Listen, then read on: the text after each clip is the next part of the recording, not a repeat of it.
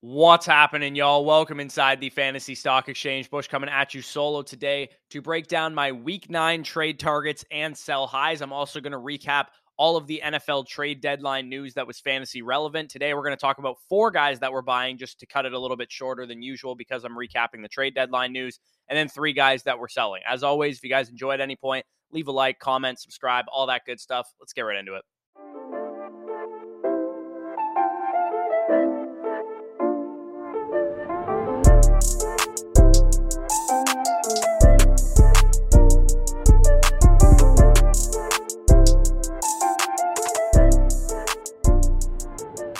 Okay, so I'm going to go rapid fire on the NFL trade deadline news. There wasn't a ton of superstars moved, but definitely some fantasy relevant guys. The first move that happened was TJ Hockenson being traded to the Minnesota Vikings for a couple of mid round picks. This doesn't do a ton for TJ Hockenson himself for me. After he ramps up with the Vikings offense, I expect him to probably be a solid back end tight end one contributor, just like he was in Detroit. So I'm not really saying, you know, stock up on TJ Hockenson, stock down on TJ Hockenson. I suppose it's a bit better of an offense but you're probably going to lose a week or two to the ramp up period. Amon-Ra St. Brown, DeAndre Swift, and Jameson Williams, once he comes back, they might benefit a little bit um, from the lack of target competition in Detroit, but nothing substantial. So I think pretty much a neutral move overall. The only real fantasy contributors that I think you can say stock up on definitively are uh, would be Kirk Cousins because now he becomes a more valid uh, streaming quarterback a guy that you can rely on as the back end QB1 that he's kind of been throughout this entire season. And maybe the Vikings passing game as, as a whole kind of gets elevated with another weapon to help them sustain drive. So TJ Hockenson to the Vikings, not a ton of fantasy implications, but definitely a little bit here and there. The biggest fantasy implications, I would say, of all the trades that happened would have been Chase Claypool to the Chicago Bears. I think this was my favorite fantasy move overall, mostly because Justin Fields, I think, is the biggest beneficiary of any fantasy football quarterback of any of these trade deadline moves, and especially in dynasty, it proves that they're showing a, a, you know a willingness to work around and build around Justin Fields. The Bears giving up their projected early to mid second round pick in this trade to get a player with Chase Claypool's level of talent. He hasn't really been the greatest you know player in Pittsburgh, but he did have a ten touchdown rookie season. We were very high on him following his rookie year, heading into his second year. We know he's a great athlete. We know he's got the size, the outside ability, and he kind of fell by the wayside after that, dealing with the Ben Roethlisberger corpse that he played with two years ago, and then dealing with the the revolving door of Kenny Pickett and Mitch Trubisky this year. I really like this move for Claypool's dynasty value to potentially creep up from the wide receiver four five that he is in dynasty to more of like that wide receiver three territory. And same goes for his redraft value as well if he's able to pick up the offense quickly.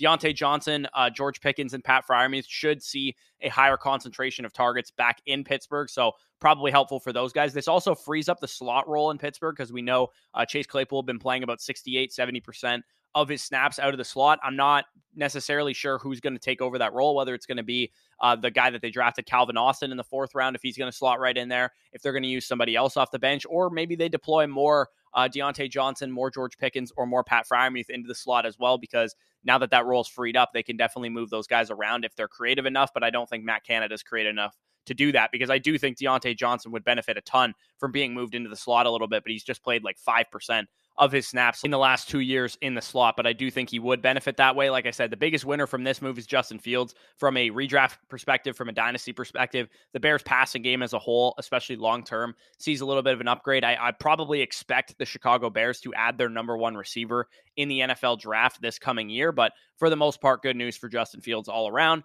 Uh, a couple smaller moves here. We have Jeff Wilson to the Dolphins and Chase Edmonds to Denver. Um, Jeff Wilson's probably just a body in that backfield. He'll probably work himself into the role that Chase Edmonds was getting, just seeing, you know, 30% of the snaps or whatever. I don't think much really changes for Raheem Mostert, although a win for Jeff Wilson because he was kind of dead in the water um, when Christian McCaffrey was traded to the 49ers. So now he's definitely worth an ad on your waiver wire, but nothing substantial. Chase Edmonds moves to a rough three man committee in the Denver Broncos. They've kind of talked about them all being co starters. I expect Chase Edmonds to get the third down work, Melvin Gordon and Latavius Murray to split the early down work. I just want to avoid this backfield for the most part. I actually think this move is probably a downgrade for Chase Edmonds because at least in Miami, he had contingent value if anything happened to Raheem Mostert, who is an older running back who's dealt with injuries. And now he's kind of just part of a terrible committee where the offense is bad. The committee itself is not going to be good. Um, just not a great move for Chase Edmonds, but good news for Jeff Wilson if you guys still have him on your roster. Uh, dynasty trade implications for Calvin Ridley to the Jacksonville Jaguars obviously will not have implications this year because Calvin Ridley is is suspended for betting on NFL games for the entirety of the season. But it is great news for Trevor Lawrence dynasty managers. It's also great news for Calvin Ridley dynasty managers. If you guys invested in him at the very, very low cost you could get him at, I think he was like, you know, 15th, 16th round startup price tag in drafts this year. And I said, if you guys were doing your one year productive struggles, one year punt type of teams, uh, it definitely made sense to invest in Calvin Ridley, let the season play out, eat that year that you're not going to be competing, and let the uncertainty factor wear off of Calvin Ridley because now we know where he's going to be. He's probably going to get extended by the the Jacksonville Jaguars, I'd imagine at least. There's actually a, a conditional you know part of this trade where if he gets extended the pick becomes a second rounder that he sends uh, that they send to the Falcons. So definitely interesting move for Calvin Ridley. Interesting move for Trevor Lawrence. I, it's funny because I literally tweeted yesterday morning um, that we've seen Jalen Hurts, we've seen Kyler Murray, we've seen Josh Allen start to take big step forwards once they add a true number one wide receiver. And the Jags literally went out and added a true number one wide receiver. I do think they could probably still add another guy like a Jalin Hyatt speedster type in the NFL draft because aside from Christian Kirk, they really don't have anybody at the wide receiver position long term because Zay Jones and Marvin Jones are like replacement level players. I think they could do well to add, you know, Calvin Ridley now on the outside and potentially a guy that can uh, stretch defenses vertically on the other side of Calvin Ridley. So good move for Trevor Lawrence dynasty managers and Calvin Ridley dynasty managers. But we can move on quickly to the final deal, which was Nyheim Hines to the Buffalo Bills. Not super exciting from a fantasy perspective, although it does take James Cook pretty much out of rosterable consideration. I do think you could still stash him if you have a bench spot, but I don't think you need to hold on to him. He was a guy that I thought was a good ad this week in fantasy waivers, but probably not so much anymore. And I think Devin Singletary probably takes a downtick as well. We've kind of heard them wanting to make this backfield a three man committee all year, but Zach Moss, who went uh, back to the Colts in the other side of the trade, is you know, was not working out and they just made this a two man committee. So I think good real life move for the Buffalo Bills, but not a ton of fantasy value to be had there. Maybe Nyheim Hines becomes a little bit more interesting, but um, we can move on now to the week's trade targets. So before we get into the week's trade targets that I have, like I said, I'm going to only do four this week because I had to recap the news and I didn't want this video to go too long. Reminder that if Jonathan Taylor managers are completely panicked on him,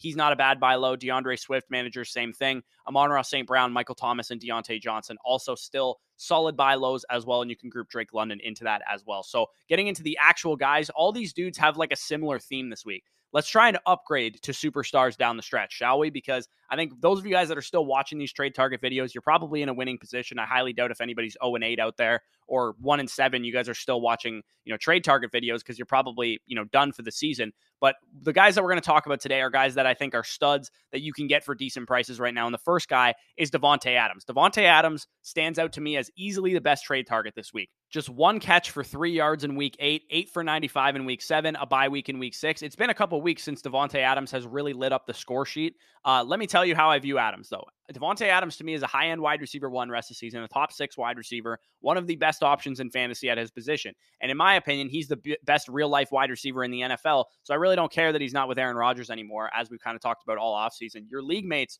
are probably viewing Davante Adams as not as good without Aaron Rodgers. He's averaging 10 and a half targets per game before last week uh, when he played with the flu, basically. So I'm, I'm not really taking too much stock into what happened last week because he didn't practice all week. Apparently, he has the flu. He was dealing with some stuff. So um, last week, I'm willing to just kind of wipe it away. But him having the flu probably still affected the perception of your Davante Adams manager in your leagues. This is the perfect opportunity to take advantage of perception versus reality because he's got the Jags, he's got the Colts on deck. Both of those guys are about you know league average pass defenses, 21st and 20th respectively in DVOA. And right now, you can get Davante Adams. The the deals I have circled here are my favorite types of deals to go after Davante Adams. If you guys are a good team right now, you probably have a lot of depth on your roster, and you can afford to give up let's say Leonard Fournette and Gabriel Davis for a guy, a stud like Davante Adams, James Conner and Deebo Samuel to get up to Davante Adams, Curtis Samuel and Rhamondre Stevenson to get up to a stud like Davante Adams. You guys get the picture. I think Davante Adams is a great guy to go after this week. Number two, we have on the list is Dameon Pierce. And this isn't necessarily a buy low because he hasn't been bad in recent weeks. This is a utilization related buy high because Dameon Pierce saw some new developments this past week. Despite posting, you know, solid performances, like I said, 14.1 and 15.7 PPR points in the last two weeks, we're talking about an elite workload for Dame Pierce. He finally saw the two minute drill work that he has not seen this entire season, which is a huge development because we know that the Houston Texans are not a good team. And if the two minute drill work, which they're probably going to be in very often, is going to Dameon Pierce now instead of Rex Burkhead or Dare Ogunbowale, whatever running backs they have on their roster, I think after this Eagles game, we have the the Texans playing some very winnable matchups, and Dameon Pierce could have some favorable game scripts to get some work done. The Giants, despite their record, are not blowing teams out. Washington, same thing. Miami, same thing. Cleveland, you get the point. These teams are not blowing people out of the water, and Dameon Pierce is getting a three down workload, right? He's getting all of the rush attempts, like 85, 90% of the rush attempts. He's running a lot of routes, 50% plus. He's getting targeted when he's running routes 33%, 16%, and 38% targets per route run the last three games that he's played, uh, uh, excluding the bye.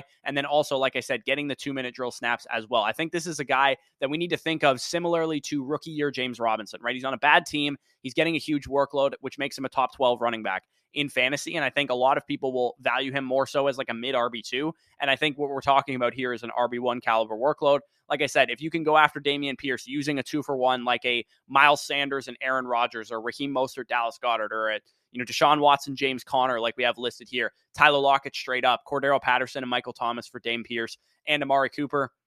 I think these are a ton of great deals that you guys can get done. Dameon Pierce, a guy that I think is valued as like a low end RB1 rest of season that you can get for mid RB2 type of price tag. So moving on to the third trade target of the video, we have Keenan Allen, wide receiver from the Los Angeles Chargers. Keenan Allen was actually on bye this past week, so he did nothing in week eight aside from just rest, basically, uh, coming off of the injury stricken year that he's had so far. As we know with Keenan Allen, he came back from his hamstring injury in week seven before the bye, played just 32% of the snaps just to get his feet wet before the bye week. He should be 100% back this week. Mike Williams out of the lineup for the next four to six games with a high ankle sprain, which should lend itself to Keenan Allen getting a higher uh, concentration of the team's targets. Their first downs per game, as I brought up on Monday, are down from almost 24 last year to 21 this year. And it's because they've been missing their chain mover most of the season. Keenan Allen's been out. Keenan Allen, I think, is a more vital part to this offense and for Justin Herbert, who's been pretty, you know, suspect this year without Keenan Allen. So I really think Keenan Allen is going to uplift this Chargers offense. They have some easier matchups coming up as well.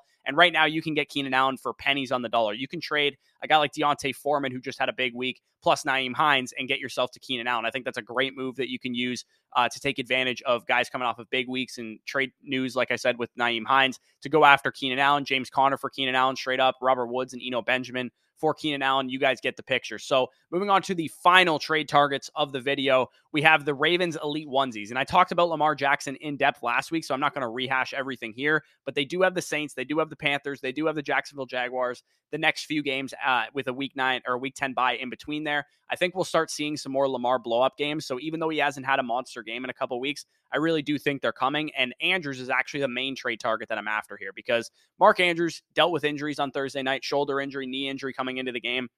He's probably going to be out this week. If I had to guess, in week nine, they have a week 10 bye. It would make sense to let Mark Andrews rest. You have Isaiah Likely, who played well in relief of him, and get Mark Andrews healthy for after the week 10 bye when they need to go on a run to make the playoffs. He's coming off of two of his worst games of the year. Like I said, he might be out this week and then he has a bye week. So if you're in a winning position, maybe you don't want to buy him quite yet. Maybe you want to wait a week or wait until he's on bye or something. If you're in a winning position and you're 8 and 0 and you're 7 and 1 or you're 6 and 2 type of teams, Andrews should be fully recovered by the week 10 bye. It sounds like it's not a serious injury that he's been dealing with and Andrews is an elite positional advantage type of option, right? We know that, you know, I never draft tight ends early, but these are the value pockets I look for when it comes to getting an elite positional advantage at tight end because I didn't have to risk drafting Mark Andrews and him not working out. I know he's going to be great this year once he comes back. It's easy matchups for an elite tight end that he has coming off of the bye. And I guarantee you, you won't get an elite positional advantage tight end like Mark Andrews any cheaper than you're getting him right now. Like I said, you can get Lamar Jackson for pennies on the dollar. You can get him for Dallas Goederts and Mike Williams types and,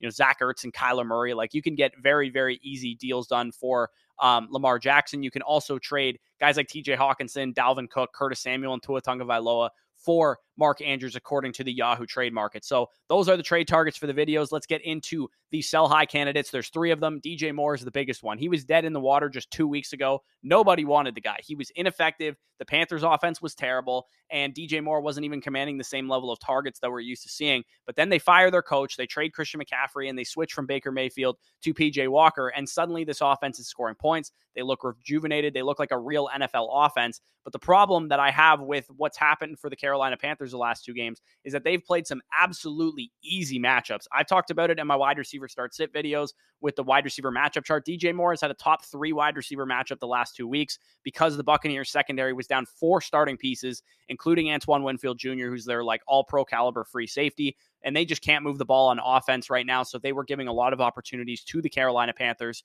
and the Falcons secondary last week I mean, we saw what happened. They're starting practice squad wide receivers out there who cannot hang with DJ Moore. I think this was kind of just happenstance. They make the the change at the right time. They fire the coach. They get the new quarterback in there, and they play some easy matchups to help get their confidence up. My advice is sell DJ Moore now because your league mates probably think he's an, a rest of season wide receiver two instead of the wide receiver three that he actually is. Because before the PJ Walker stuff and they fired their coach, he was in wide receiver four to five territory. Now I think he's better than that now with PJ Walker. But what we're talking about now is the pendulum shifting way too far to the other side, where instead of the wide receiver four that he used to be, he should have swung to the wide receiver three, but now he's a wide receiver two in most people's minds. And I think for that price, you can definitely get a good cash out on DJ Moore. If you can trade him right now for guys like Chris Godwin, for Keenan Allen, who I mentioned earlier in the video, for Amari Cooper, somehow somebody got Justin Jefferson for DJ Moore.